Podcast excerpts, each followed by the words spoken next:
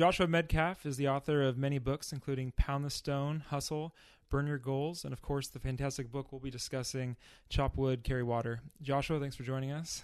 Thank you guys for having me. I'm really excited and grateful to get to be here tonight. Cool. Well, the book tells the story of John, a person who wants to learn how to be a samurai archer. He goes to Japan to study under a renowned sensei, and he is disappointed when he finds that his first and most common task is to chop wood and carry water. Can you explain why something so mundane um, and maybe not even directly um, applied to like his goal of archery is so important? Well, the phrase chop wood carry water has been around for a really long time and it I think originated in the Buddhist philosophy and the whole premise behind chop wood carry water is that, you know, no matter what's going on around you, whether you're up 20 or down 20, you're focused on your process and being the very best that you can be in that moment. And so you chop wood, carry water no matter what. And it's learning how to really focus on the process of becoming great. And if you focus on that process, then oftentimes the results will eventually take care of themselves. Sometimes that eventually is, you know, not as quick as we would like, and the eventually is always different for everyone.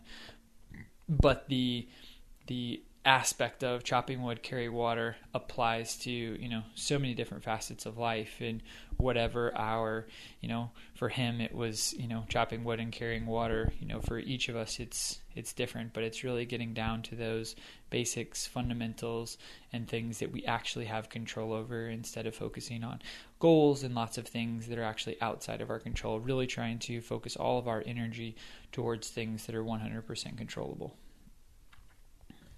and another concept you mentioned is, uh, and you give a cool analogy in the story about uh, building your own house.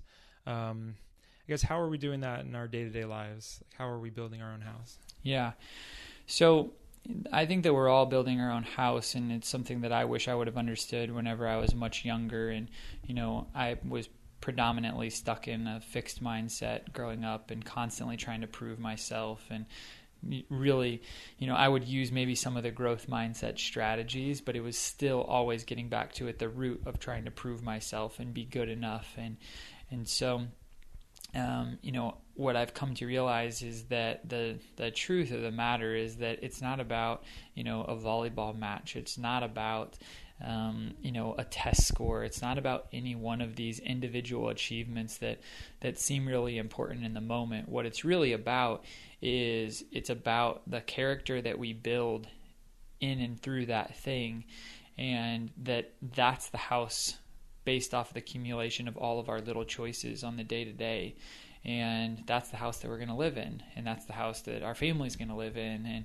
those choices that we make that impacts um, that house that we live in it was in chapter 8 you talk about identity and there's a line I really like. It's your value comes from who you are and not from what you do, and that really hit home with me because as a coach and athlete, it's it's so easy to to judge yourself on on your results, and I, guess I'm, I'm wondering how do we avoid this when when the scoreboard's so clear um, after a match. Yeah, it's it's really really challenging to um, avoid that, but I think it, it really comes down to an understanding of of your identity and, and who you actually are. And we live in a society that wants us to and spends a lot of energy and resources and time on getting us to fall for that myth that our value comes from what we do and instead of who we are. But there's I think that we all know when you get towards your deathbed or when somebody's gone and something you know tragic happens, we all know that like life is precious. And um, you know, for me personally, I believe that you know God created each and every one of us meticulously and perfectly for a purpose. And um, and then one step further, He sent His Son to die for us. And so, if He sent His Son to die for each and every one of us individually, then that means that our lives are inherently priceless.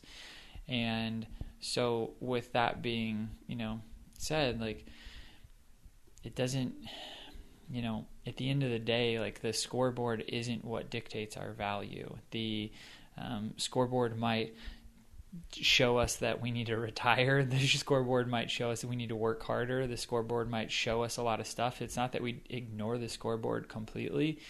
Um, but it's just a data point. It's just a data point that we're observing in the process, and um, and you know when I go and speak a lot, what I'll do is I, I go to Home Depot and I'll buy about ten feet of like really thick chain, and I start off almost every talk wrapping that around my neck.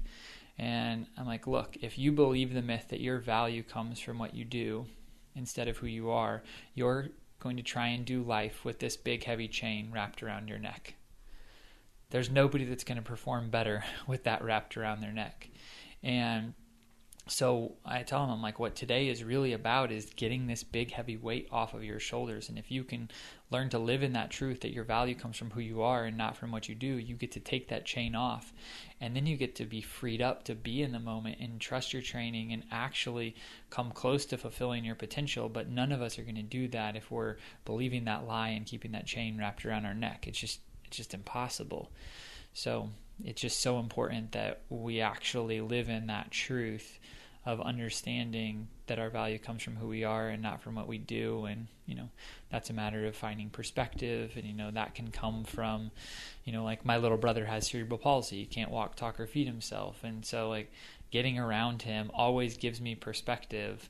And he loves sports but it, just getting around people like that. And you know I've just had a strange life that I would never wish upon anybody else but you know when I was you know, nine years old, my baby brother drowned, and I was the one that pulled him out of the pool. And then I lost a coach at 14 to prison. I lost another coach at 15 to prison. I lost my dad at 22, and like I just I experienced so much trauma as a child that I had a lot of perspective, just kind of beating me over the head. And I watched my dad go from you know we were incredibly poor growing up, and he grew up in a trailer park where he had to duct tape his trailer together, a single parent home, and literally had to you know fight his way back across the railroad tracks every day with his brother and and then he became one of the most successful eye surgeons in Oklahoma. Yet at 49 when he was diagnosed with terminal cancer he'd had all these achievements in his life. He epitomized the american dream and yet I saw him get diagnosed with terminal cancer, and it dramatically changed the way that he lived. And so I kind of made this promise to myself at 23 don't wait until you get diagnosed with terminal cancer to keep first things first, to put first things first, to, you know, understand your value and where it comes from, and, and just that healthier perspective of like, we're all going to die and it's just so easy to get caught up in you know that rat race of achieve achieve achieve achieve. And you know i talk about it in there like with the the whole kobe bryant issue of like well if five didn't do it kobe what is six to do? Like um, and i have immense amounts of respect for him and his work ethic and he's one of the greatest to ever play the game. But like if you if you didn't get filled up from the first five expecting to get filled up from number six like it just it just doesn't make any sense. And it just reminds me a little bit of, you know, Francis Chan and when he said, you know, our greatest fear should not be of failure, but it should be of succeeding at things in life that don't really matter. And there are so many things in life that really do matter. And sport is, has so much power.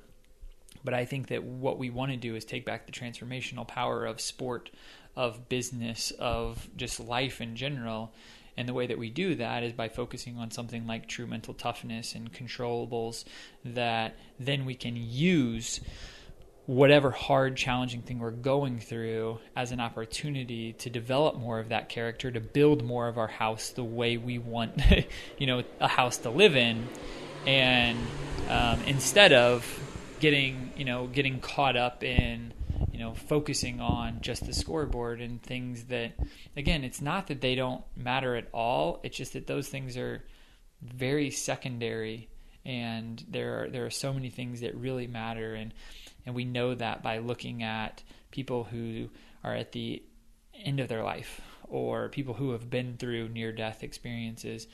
And, and, and we just know you do the obituary exercise. I do that a, a ton, especially with people in leadership and have them write their own obituary and it's like live from this perspective live looking at the end not you know the way that everybody says of oh what's your dream okay now let's let's map backwards is everything that you're doing map towards your dream like I, I don't know. I may, maybe that will be helpful. Maybe it most likely won't. A lot of people get their quote unquote dream and they're like, ah, this wasn't actually my dream to begin with. But if you will go on my deathbed, am I going to be able to have peace? Am I going to be able to say, you know, I lived my truth. I, you know, I left no stone unturned. I, you know, is uh, a friend of mine just wrote a book called The Last Arrow. You know, like, am I going to be able to to finish well and have finished empty? And I think that that's a lot more important than um, the score of any individual match or game or tournament. I want to try that obituary thing. I'm gonna have to mess around with that. I like that idea. Um, I was wondering, and, and, thanks for sharing your backstory, like hearing about your trauma. It's, um, it's good to get to know you better, and I appreciate that. Um, I'm wondering how much that affected building your house, and do you think that's an important component of like building a strong house, going through things like that? Yeah, um, I think it's given me incredible perspective on life. It also makes my life a lot more challenging in certain ways. Um, I I didn't realize it at the time. It wasn't until probably I think it was about five years ago. Uh, I was working with uh, a person in coaching, and they had a, a, really traumatic experience that they went through, and I, I think that they were in their 40s at this time, and it, they got PTSD from the experience. And all of a sudden it was like if this little thing and it felt really insignificant compared to pulling your baby brother out of the pool at 9 years old. I was like if this little event can cause this adult to get PTSD and that PTSD can scar your brain. What happened to my brain as a 9-year-old? And all of a sudden I was able to start piecing together like oh, maybe this is why like I've always been really different and like you know when everybody's always said like why are you so difficult like I was trying to process stuff that no kid should ever be processing and so that trauma then you know most likely gave me some form of manic depression that I still battle with a lot and um, so it's it's a it's a double edged sword. It it's allowed me to do stuff. It's allowed me to have impact. It allows me to oftentimes sit down with people from a wide variety of backgrounds that maybe don't look like me or you know have have come from a place that looks different from me and I'm actually able to connect with them because of the crazy experiences I've had in my life. Um, but it, but it, it's really weird. So, so yeah, I guess it's helped me to build a cool house, but in certain ways, it's got cracks in the foundation and struggles that are that are very, very real for me today. Um, you know, I did a podcast with Mary Kay yesterday, and I, I, I kept saying over and over again, "Please don't put me on a pedestal. I have just as many challenges as the next person." Um, part of the life experiences that I've had and my work ethic and the way I see the world has allowed me to become really, really good at a few things. But there's lots of stuff that I struggle with, you know, probably more so than the next person. So you're still building your own house. Absolutely, that is a that is a journey that I will be on for a for a very long time. Yeah. So, uh, yeah, bringing us back to the book in. Uh, chapter 9, you have a great line, another great line. It's, under pressure, you don't rise to the occasion, you sink to the level of your training. And I, I think a lot of the athletes I've been around think it's okay to slack off today because they'll, they'll go hard tomorrow, and, in quotations, when it matters. Do you think the idea of being a gamer is something that's possible? I do. I hate admitting it, but I do. Jordan Canada is a gamer. I don't know if you know who she is, no. but she's our starting point guard at UCLA. Okay. She's changed my views on that.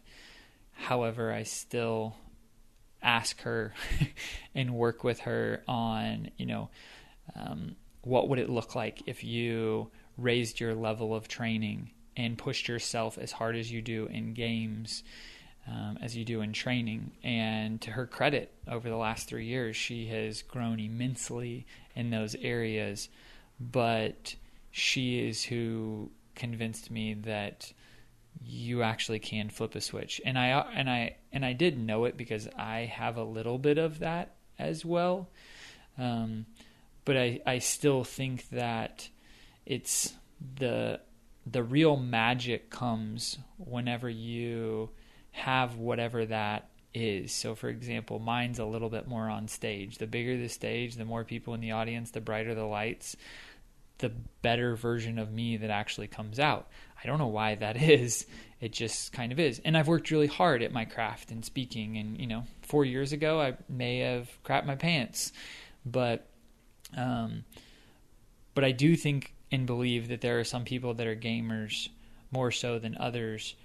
My wish hope for those people is and I've I tell a lot of them this is that like what if you're only scratching like one tenth of your potential like and so it's it's more about your potential and and so that's the whole chop wood carry water thing of like I don't care if you're up 20 or I don't care if you you know are averaging a triple double like what if you could average a you know something higher than that. I don't know what the terminology is, but you know, what if you could have 40, 40, 40, and 40, like, and, but you've never come close because you've never actually put in the training to get to that point. But she literally is pretty much single handedly shown me that it, it is possible for some people to have that switch.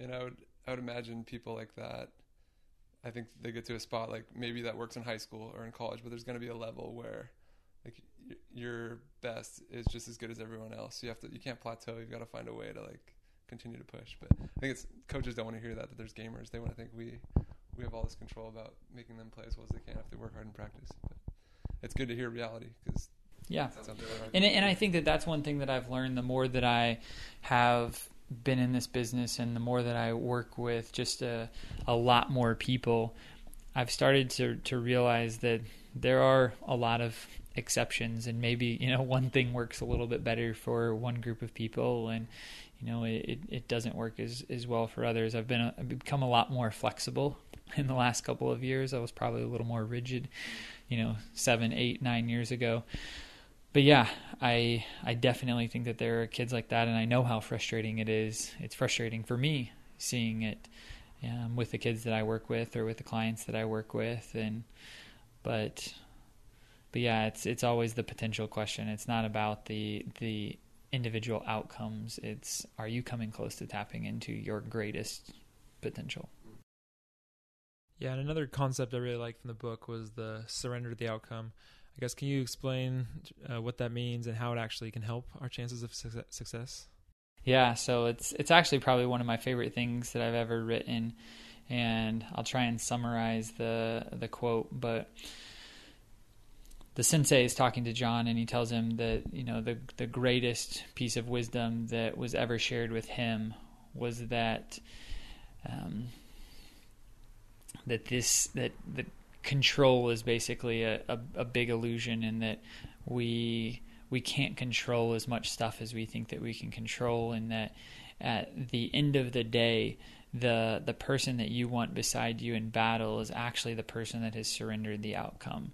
Because if you haven't surrendered the outcome then you're trying to control stuff that's outside of your control and you actually oftentimes end up increasing the likelihood of getting the outcome that you don't want because you haven't surrendered it.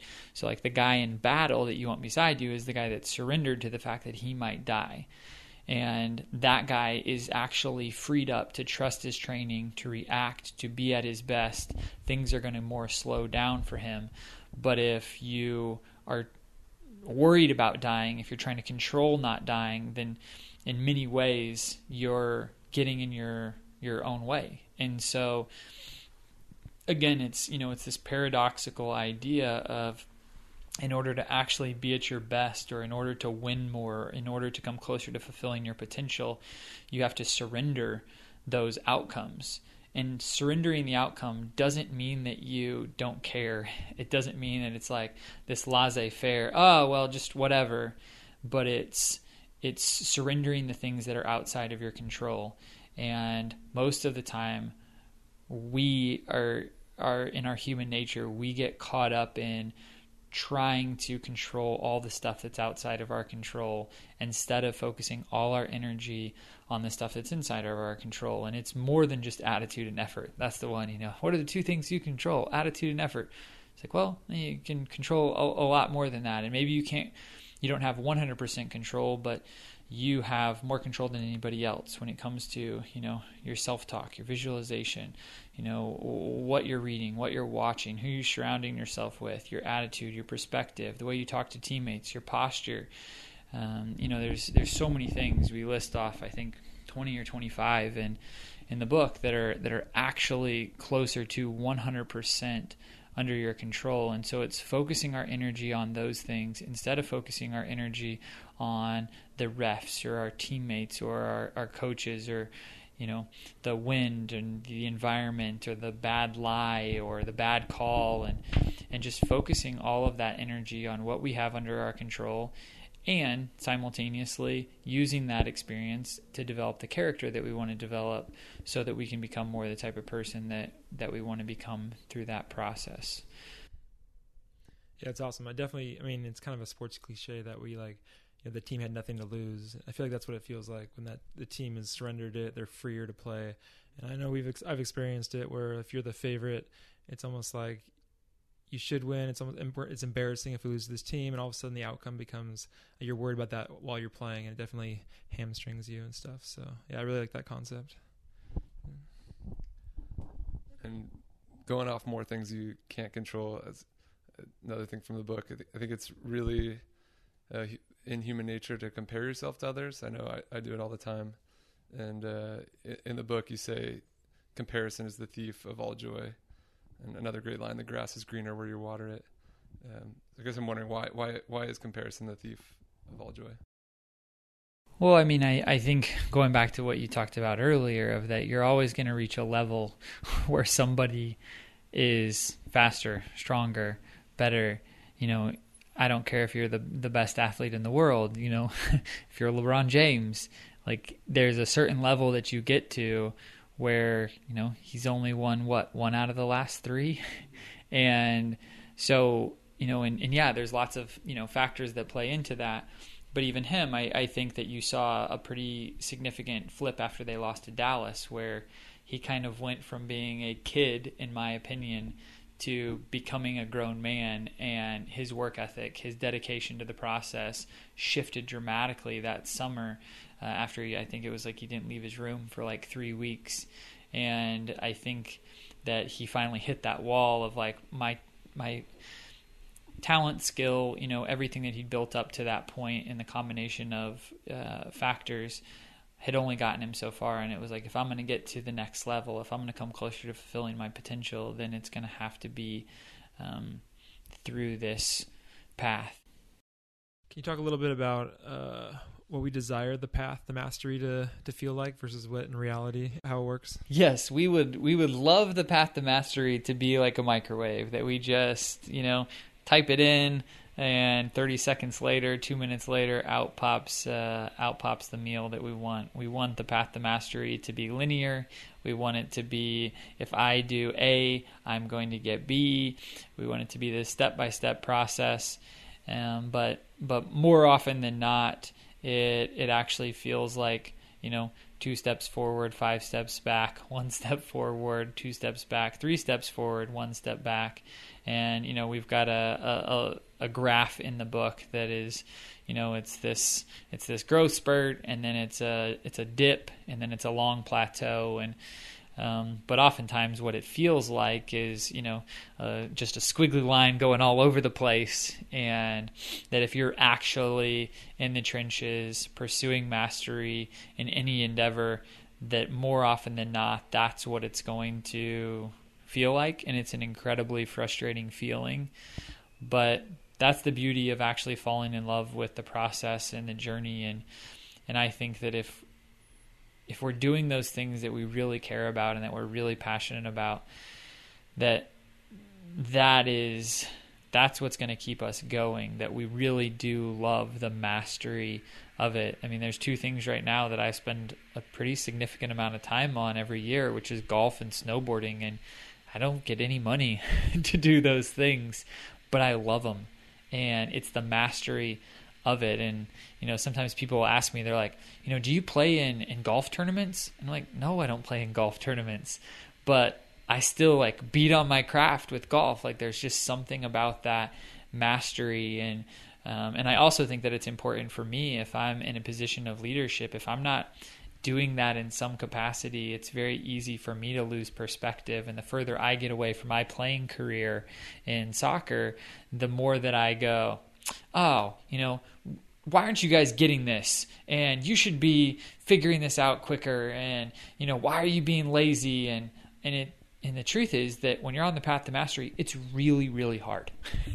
it is so hard. And so it's easy to forget that if you're not in the trenches. I can't tell you how many practices I've been at um, with coaches that are yelling at their kids, you know, doing sprints. And I kind of want to stop and be like, when's the last time you sprinted? And when's the last time you had your attitude checked whenever you were at the point of exhaustion and like it's just it's it's just a lot harder if you're not beating on your own craft that's i you know didn't know that about you guys coming into this but that's what i think is amazing of both of you you know still playing that i think that that's a lot more real to you because you know how hard it is mm-hmm. and it gives you a lot more patience and empathy which is always going to make us better leaders it's always going to help us connect more with people if we're actually in the trenches. Yeah, I sometimes go back and forth with that. Like I definitely feel like I empathize more. But Then sometimes I worry, like I'm am I not pushing them hard enough? Because I know I know what they feel like. Like yeah. oh maybe I won't do one more sprint because I I know how painful it is, and so it's like that fine line of making sure you're still pushing them hard enough. But I think athletes definitely appreciate that when I can tell stories from my failures and my experiences. I think that goes a lot further than than anything else. So, yeah. I think sorry, one more thought. That's I think coaches should feel the same way. Like you can get better as a coach, so we should be in the trenches too. Like we should be pushing ourselves to learn and get better, just as the athletes are. I think that can be a path to mastery that's ugly and all over the place too. Yeah, absolutely. I just think that there should be some aspect of physical mastery in physical skill because yes, it is. It's I absolutely want people in coaching to be really intentional about growing and, and beating on that craft. But it's there's just something different when it's a, a physical skill. Uh, you know, one of the people that we've been in the trenches with for a long time, she coaches women's college golf, and um, my best friend and business partner Jamie asked her to start working on her golf game again, and she believes and we believe that that's made her a much better coach. Mm-hmm.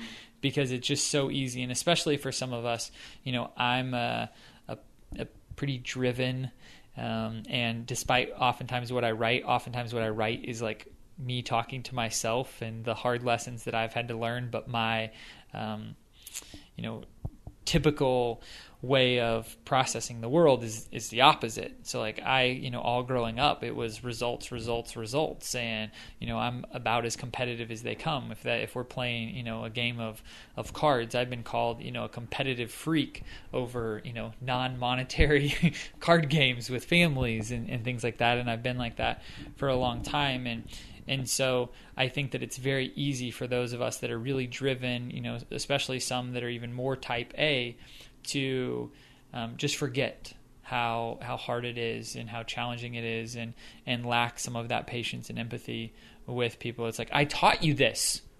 Why why don't you get this? We we we talked about this last week. And then the ironic part is I'm like, yeah, we talked about this too and now you're back doing the same thing yeah, yeah. that we just talked about last week like and and so it's just, you know, it's it's tricky, but yeah. I think it's helpful.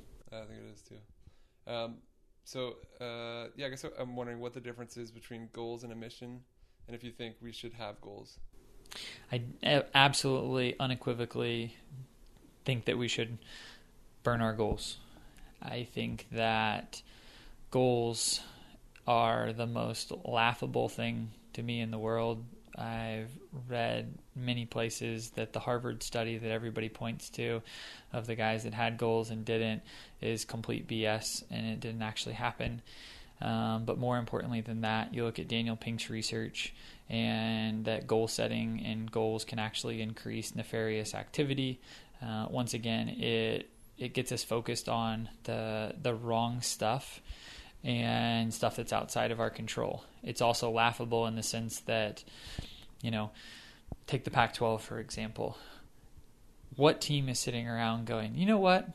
I hope that we, uh, you know, our goal this year is to going to be to have the worst goals against average, or our, you know, goal this year is to going to be to be 12th in, you know, in rebounding, and nobody does that. Everybody sets the exact same goals.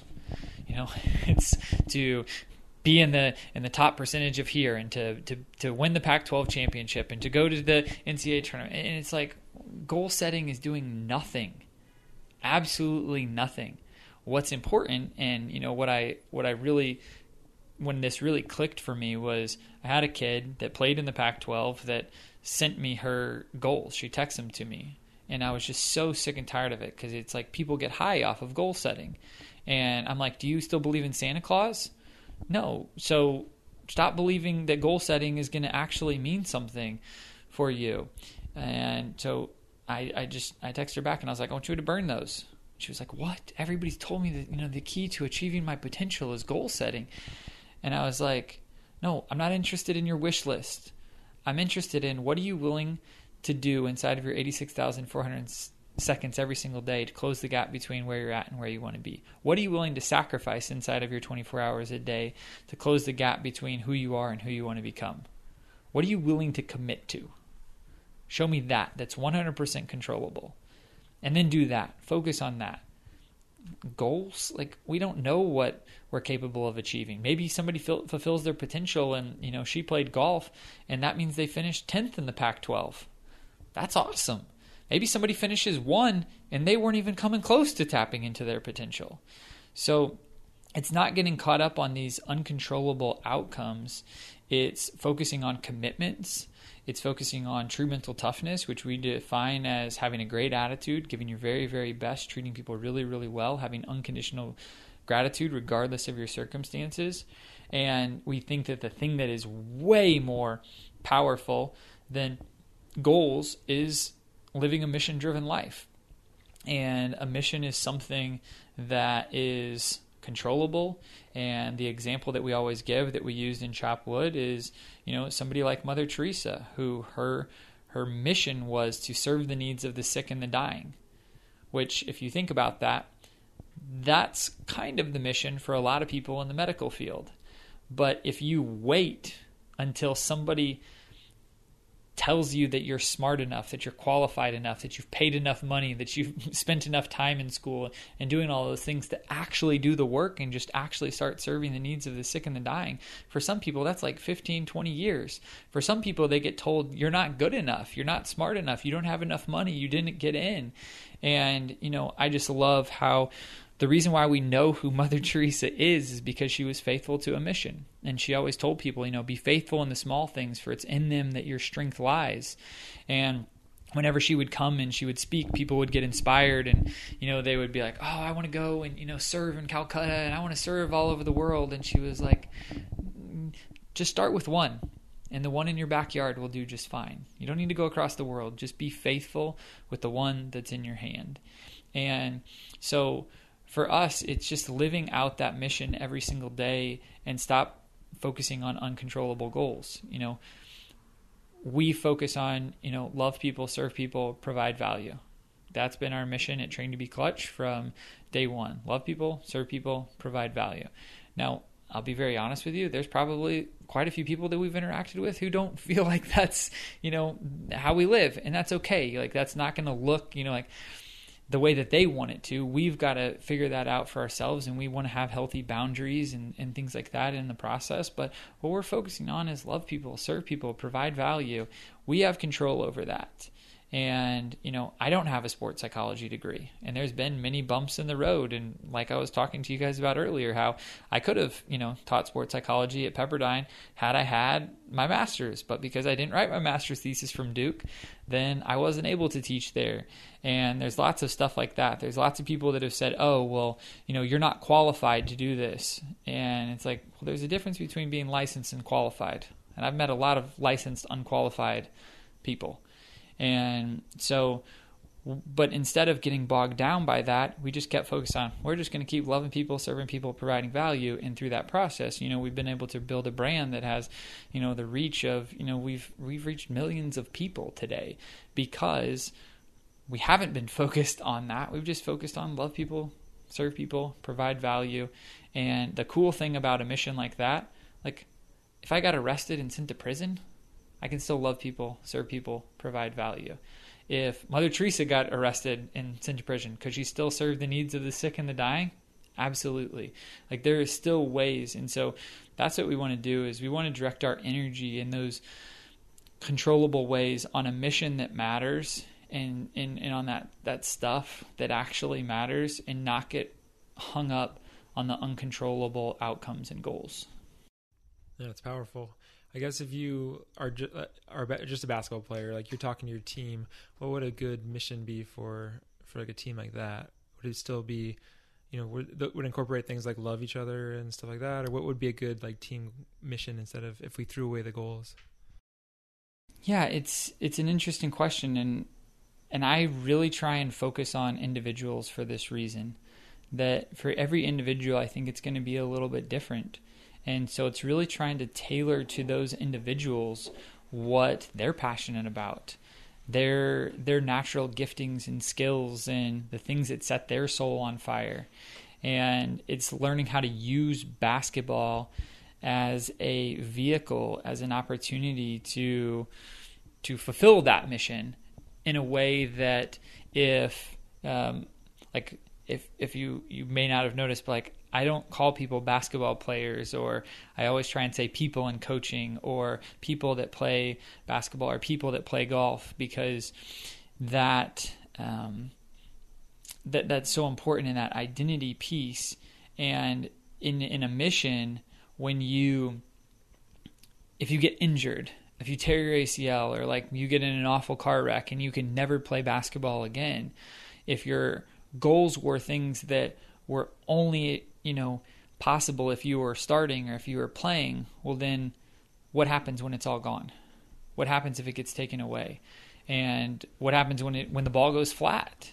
And so it's it's really about identifying those things inside of each of the individuals that um, help them figure out what they can be doing with their time. And, and, and that's you know I sign almost every copy of Chopwood Carry Water with I hope this story encourages and inspires you to become relentless in the pursuit of what sets your soul on fire.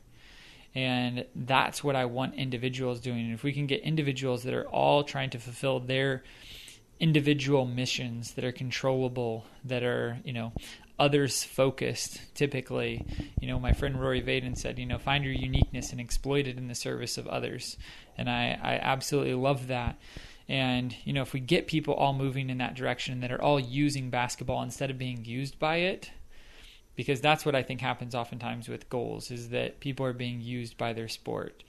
And that's, you know, the nefarious activities and, and just stuff that it's like is is is sports actually helping us develop the character um, that we want to have, the character that's going to be that's going to matter on our deathbed.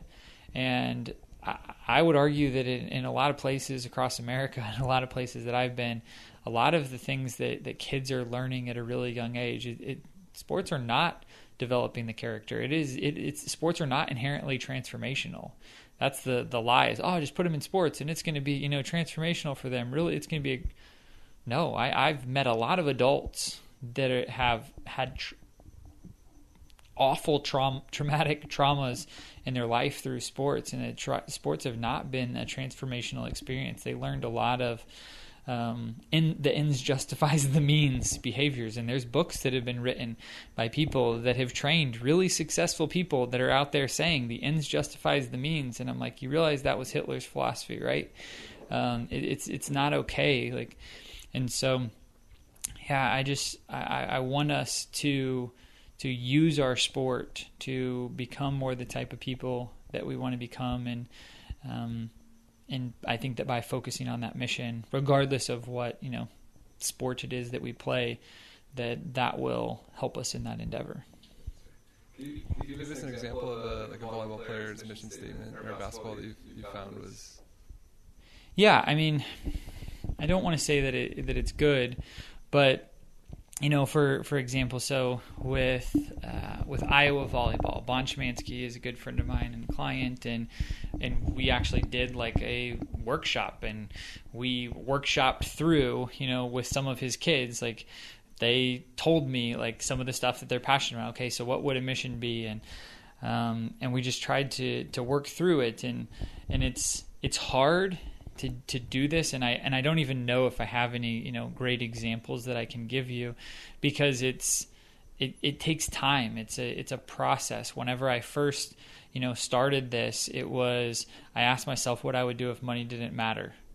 And so all of a sudden that changed the path that I went on because my whole you know path and process up to that point had been go to law school and so everything had been set up. I'd taken the LSAT. I, you know, got a communications degree from Vanderbilt. I was working on my master's at Duke. I'd done all my classwork. I had like a for the first time in my life, I did really good at Duke and had like a three nine. And um, but then when I asked myself that question, what would I do if money didn't matter? It was like, shoot, I wouldn't go to law school.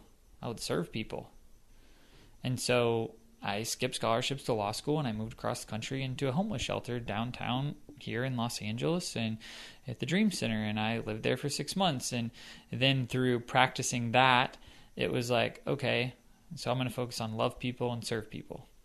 And then, you know, through practicing that and experimenting with that, it then further developed into love people, serve people, provide value.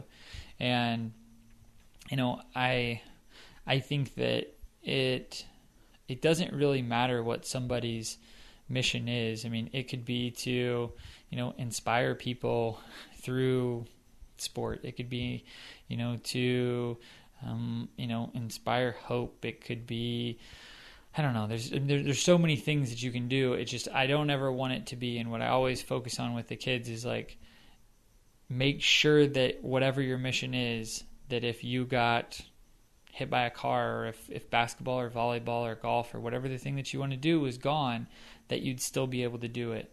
If you got benched, if you got, you know, whatever that thing is, make sure that you would still be able to do it. And so typically it's, you know, it's it's much more of getting in the trenches with them and hearing, okay, what is it that that you're really passionate about? What do you really care about? And and oftentimes it's still very outcome oriented because that's how they've been conditioned all growing up. And then we try and work through getting closer to something that's a 100% controllable um, mission in that process.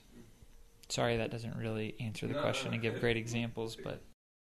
Sean, you have to work through it. I thought it was going to be like an easy uh, yeah. path to mastery. that was part one with Joshua Medcalf. We have a lot more to talk about, so come back next week for part two. And if you haven't done so already, be sure to grab Joshua's book, Chop Wood, Carry Water. All right, this is part two of our conversation with Joshua Medcalf on his book, Chop Wood, Carry Water. Catch, I'm trying to record a podcast. Shh. In the book, the sensei tells John that um, uh, nothing is a test. Can you go into what that means and I guess how we should view challenges that we face? So, the way that I'll answer this question is with a story. Um, five years ago, I was in San Diego for New Year's Eve, and I ended up getting into uh, multiple altercations, the last of which was at about three o'clock in the morning when all the venues let out at the Hard Rock Hotel, and half of our group gets on the elevator, the other half of us um, miss it. There's this huge group, huge rush of people that are trying to get on the elevators, and all of a sudden, I think I hear somebody say the most derogatory racist phrase that I've ever heard. And I'm like, there's no way I heard this. And so I kind of like scan the room, and sure enough, there's only two African Americans, my two friends. One's pulling the other one away by the neck from where I heard that come from. So I've never really been the one to run from the drama or shit. So I just run straight into it. And sure enough, I hear the guy say it again F that inward. And I sized the guy up really quickly. You know, 5'10, my build. I could probably take the guy in a fight. And so I said something along the lines of, Are you freaking kidding me? Apparently he wasn't, and maybe I substituted a word. I don't know. It was late at night. I had a couple drinks, and he jabs me in the nose real quick. And so again, like I was six two, I am six two. I was a Division One athlete, could take a punch.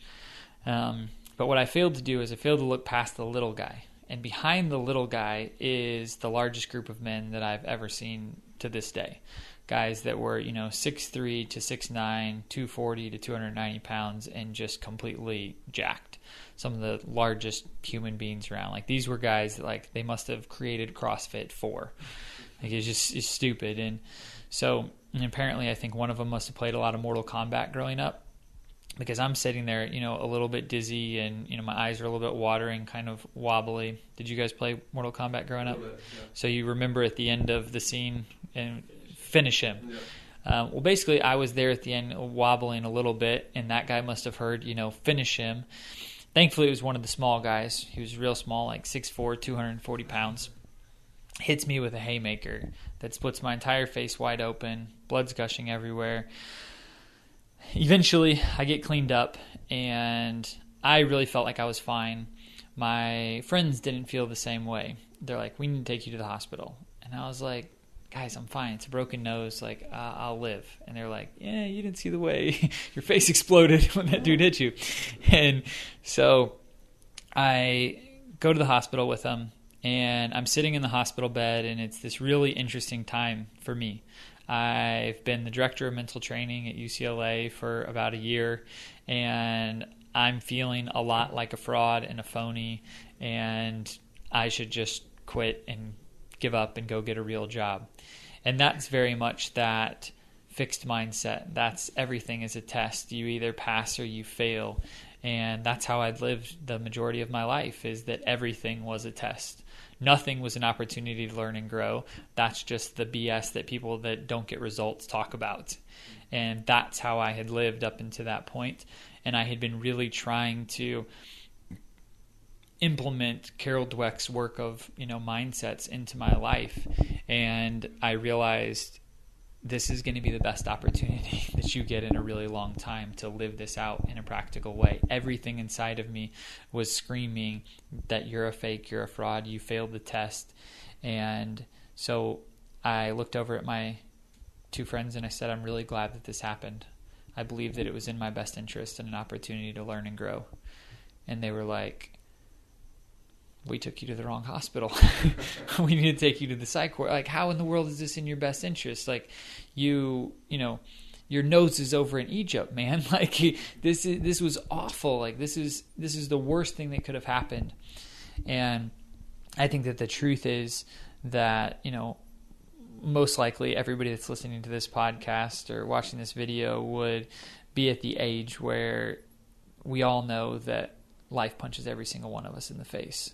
And hopefully it's not by somebody 6'4", 240 pounds in San Diego, but you know it's it's maybe when you pull your brother out of the pool. It's maybe whenever you're um, you know you find out that your wife is leaving you or maybe it's whenever a loved one gets cancer or maybe it's you know a, a myriad of of things that can happen in life. But life punches all of us in the face.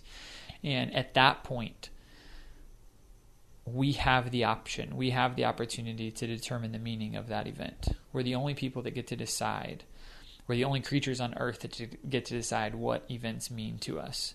And so, if we're the ones that create the rules in that situation, why would we do anything other than say and believe that this is in my best interest and an opportunity for me to learn and grow through this experience?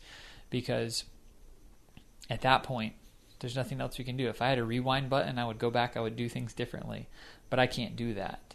And so all I can do is um, is determine what that event means to me, and that's what I did, and and that's what I That's what I really believe is that if we'll adopt that growth mindset instead of looking at everything like a test and really start to believe that anything that happens to me today is in my best interest and an opportunity for me to learn and grow, how do you stop that person? How do you stop that team? How do you stop that community? How do you stop that organization if they could really adopt that mindset? And I think that the the short answer is you can't. And but if it's a test, if it's if everything that you're doing is a test, a that that is a that is a miserable, draining way to do life. But b, I, I think it it grossly gets in the way of us actually coming close to fulfilling our potential. Thanks for sharing that story. Another good one. Gave it a, a good visual to your uh, your work, your words there.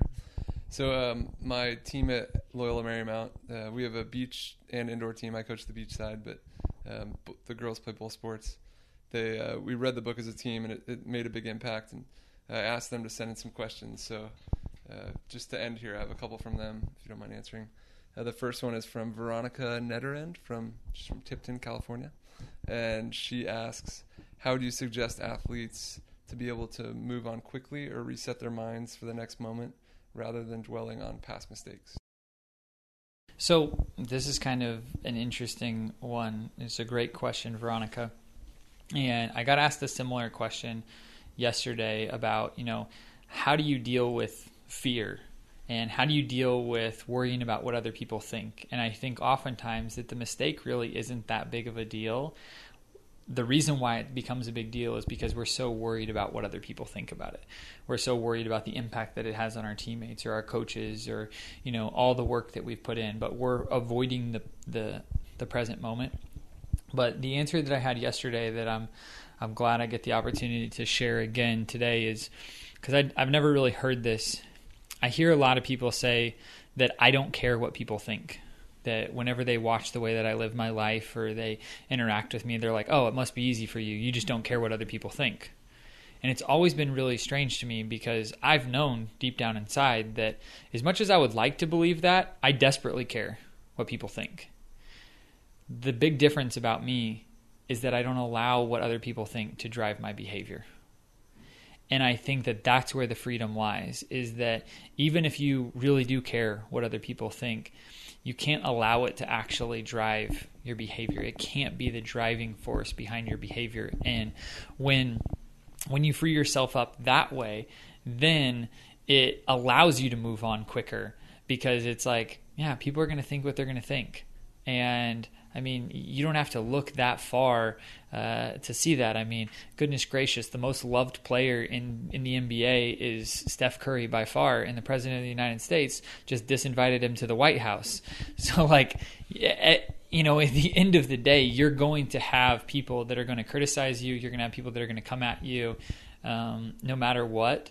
And so it's it's again, it's shifting that mindset from it being a test to just this is an opportunity to learn and grow. And quite frankly, I think it, the, the perspective of just playing, like we've lost the joy of playing. Like we've made everything, we've put, you know, beach volleyball and winning tournaments and these things on such pedestals that we've forgotten that like we just love to play. And yeah, we train hard and we love to compete and like I'm the biggest competitor around but if I get caught up in competing to the point that I'm not playing, then I'm most likely going to get in my own way again. And so I think it's a it's a combination of things, Veronica. It's understanding who you are and that your value comes from who you are and not from what you do. It's about adopting that growth mindset and believing that anything that happens to you is in your best interest and an opportunity to learn and grow. And it's acknowledging that that you might care what other people think, but that's not going to dictate the way that you actually live your life and your behaviors. And I think that will help you to, you know, operate more from a place of love and courage instead of fear and shame. And so, you know, like we talk about in Chop Wood, of that playing present, of constantly coming back to the present moment and being here now. And, you know, there's an exercise that's really helpful for that, you know, gratefulness prayer and meditation that I think it's in Chopwood. I can't I can't remember if it's not. It's something I do every morning, but it's basically a mindfulness exercise. And mindfulness has been shown in research after research after research to help us, you know, be able to be here now and be in the moment. And so that's what I would say, Veronica. Jess Pritchard from Corona, California asks, uh, How do you instill confidence in fellow teammates when they are lacking confidence? You stop worrying about confidence. Confidence is this thing that everybody is chasing that's a feeling. And we got to stop chasing feelings because the truth is that there are days where we're going to get up and we're going to feel like shit. There are days when we're going to swing and the ball is not going to be going where we want it to go. What we need to do is, like your friend Trevor Ragan talks about, we need to train ugly. We need to train really hard. We need to train so hard. We need to make training in those environments that we've been through so challenging that when we get to competition that we can operate with conviction not confidence. And conviction comes from actually having done the hard stuff from having done the work from having gone through tough things. Just the other day i was in adrian college and i had had a uh, uh, been arguing with my girlfriend until three o'clock in the morning, East Coast time, and I uh, had gotten into the East Coast at 1.30 in the morning, and then I needed to be up five hours later, and had seven hours worth of presentations to give that day, and so I got up, and I've never felt worse than I did that morning. I don't know why. Maybe it's a combination of everything, but I felt like crap and then I get to the event and I open my backpack. I was three minutes late. Open my backpack to pull out my notebook. I have a, a large notebook that has uh, every talk pretty much that I've given for the last four years and the squares that I use to kind of jog my memory. And my notebook isn't in my backpack. And I still feel like crap. And I had options. I knew that it had to be in the rental car but I walked over to the podium and I began. And it was one of the best talks that I've ever given. And I was not concerned with how I felt. We give way too much care and concern to our feelings. And we don't spend enough time and energy on seeking out hard, tough stuff to where in that moment you can step up and go, none of that matters. I don't care how I feel. And the cool part is that by the end, I actually felt pretty good because I acted my way into a feeling instead of letting feelings drive my actions. And so, but that also comes from every time that I've experienced a tough situation when it comes to speaking, I've embraced it. When I've been in a 700 seat auditorium and there's people sitting all the way at the back and there's only, you know, 150 people in the room and the microphone goes out I don't say, sorry guys, your AV went out, I'm done. Cut my check and I'm out of here. I continue without a microphone. And then whenever the lights go out and there's no microphone, I tell everybody, if you'll quiet down, I'll keep going. and I just I, I embrace those environments. I love when that stuff happens. I'm seeking that stuff out. When I um, uh, what do you call it whenever you do somebody's wedding? You uh, officiate. I officiated one of my best friend's weddings, and I'd never done that before. And so I took my script into the bathroom beforehand, and I brought in all the groomsmen, and I said, "You can do anything to me that you want, besides, you know, like physically harming me as I run through this. I want you to do everything you can do to distract me. I want my training to be more challenging than the actual environment that I'm going to be in. And the more that we seek that out, the more that we seek out those tough environments, the more that we seek out those challenges, then we can actually operate with conviction instead of this artificial maturity that a lot of this next generation that's coming up that I'm slightly a part of, but it's getting worse and worse of kids that, you know, have seen a lot and know a lot, but that actually haven't been through tough stuff. And if you really want conviction, it comes through tackling that. It comes through seeking out really hard shit and stuff that scares the piss out of us and going and doing it again and again and again and again until the fear subsides and and we we start to be able to operate with that conviction of I've been here. I'm good. And that's very different than a feeling. Feelings come and go. Some days I feel really confident, other days I don't feel confident at all. But I can always lean back on the conviction that comes from having tackled really hard stuff. We have one from Aaron Mansfield, who's the head head coach of our team, but you actually answered it. It's about the mission. So, sorry, Aaron. Um, so, sorry, Aaron. yeah, uh, but you can you can go back. You heard the answer. Uh, so one from Michaela Ferris from Chandler, Arizona. She says achievement and recognition are a huge part of our culture, especially in athletic performance. What's your advice to athletes who are struggling with maintaining a focus on self fulfillment and satisfaction while also balancing the pressures of maintaining a scholarship based on athletic performance? First thing I would do is I would ask your coach if your scholarship is actually based off of your athletic performance. And at some schools, it is. I've been in programs where that's what kids have believed for four years. And whenever they have actually uh, spoken that out loud to their coach, their coach has been in tears because that's not at all how they feel. Um, and so this almost fake pressure has been coming from internal even though it felt like it was coming from external sources because you are right there's a lot of external sources that are saying that's what it should be. But if we're not careful that voice is actually coming from ourselves and not from the people that we think that it's coming from. Uh, if it is coming from the you know the coach then then now you actually know that and then you can make decisions you know from there.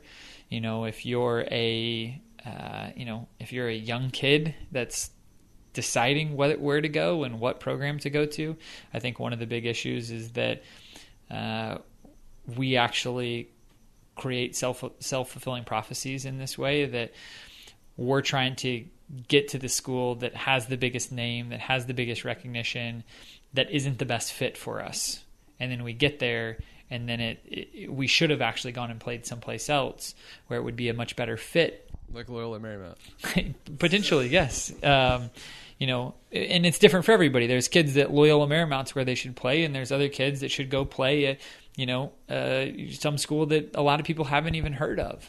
And you know, I, have had a few clients recently that have done this, that they've had offers from the best schools and they've chosen to play at schools I've never heard of but they always tell me they're like it's a better fit i've talked to the coach I, i've spent the time and it's a better fit and and that's so important and so I, I, I think just getting a better understanding of what the situation actually is and make sure that you're not making something up in your in your head because with most of the kids and most of the programs that I work with and that I see that is actually coming from the individual it's not coming from the coaching staff. And does the coaching staff care about winning and does the coaching staff care about achievement? Uh, absolutely. There, there's there's there's no doubt about that. But I think that a, a good portion of the people that are in coaching out there actually really do care, especially in, in, in female sports where you know when you're talking about men's basketball and men's football, it's a it's a tricky thing.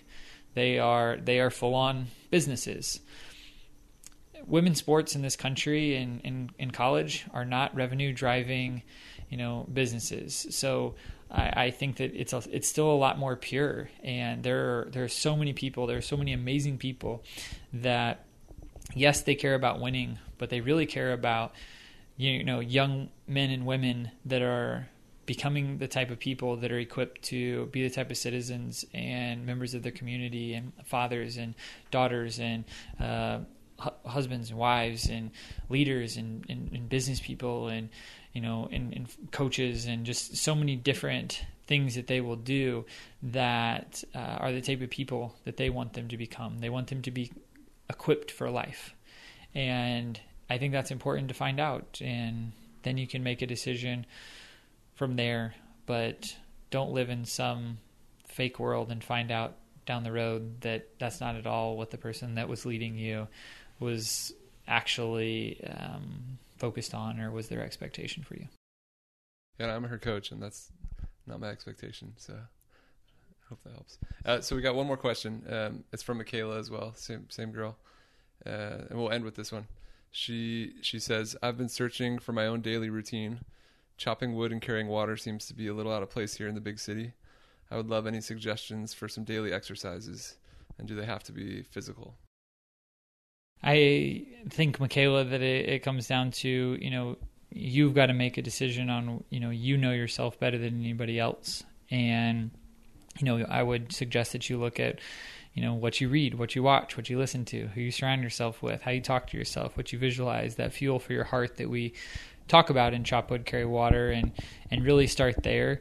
And then I I think the other thing that's that's been you know tremendously valuable in in a lot of people's lives is gratefulness prayer and meditation. It's how i try keyword try to start my day every day which is um, you know a lot of people know the benefits or have heard of the benefits of mindfulness or meditation but they they tell me it's really hard for me to do. And so whenever we're in the shower our brainwaves already slow down to more of a meditative state and then if you sit down, it's even greater. And you don't have distractions. We live in a in a world where we're so hyper distracted um, and conditioned to you know stimuli all over the place that that's the one place where we can actually have our brain slow down. And so I sit down and I just thank God for all the little things in my life. You know, uh, clean drinking water, which uh, almost a billion people don't have across the w- world, the ability to walk, talk, and feed myself, things that my little brother can't do. Uh, if anything hurts on my body, I thank God for that. And just really try and create this heart posture of, of gratitude and focusing on um, just how amazing it is to be able to to to walk and you know like you you look at the floods from uh, Houston. And one thing I kept hearing in interviews is people saying, "I just wish that you know we could just have normal back. I just want normal back." If you had interviewed those people a month ago, they would have most likely said that they hate normal and that they're sick and tired of normal. We're really bad as human beings about not being grateful for what we have until it's gone. And so, really creating that heart posture of, of gratitude and then just from there, slipping more into what people would probably consider actual mindfulness training, which is just spending two or three minutes observing your thoughts and not judging them. And then the final piece that that I try and do, uh, especially if I have you know a really big speaking engagement or some challenging situation coming up, is visualizing myself at my best in that thing or overcoming that obstacle, whatever that obstacle might be.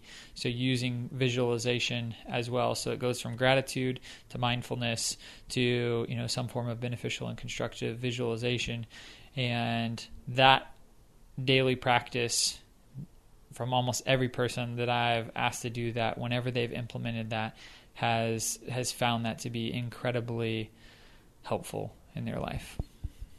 Good way to end it. Yeah. awesome. Yeah, thank you so much. Um, thanks for writing the book and for obviously coming on and, and sharing with us so many personal stories. Uh, how can people find you on Twitter, your website? Yeah, you can find me on Twitter at Joshua Medcalf with a D, M E D. Uh, on Instagram at Real Joshua Medcalf. Our website is t2bc.com. Uh, you can Google Joshua Medcalf or Train to Be Clutch, either one, and they should pop up. And yeah, those are the best places. Great. All our listeners have already read the book. But uh, if you haven't, we suggest you do so, and uh, or check out one of your other books. I'm looking forward to reading those as well. Yeah, thanks for dealing with the uh, moths flying around and the planes overhead. no, I'm I'm really grateful that you guys accommodated me and we did it live, and yeah. so thank you guys so much for having me. I really appreciate your time. yeah, John's usually in his boxers. So. Yeah.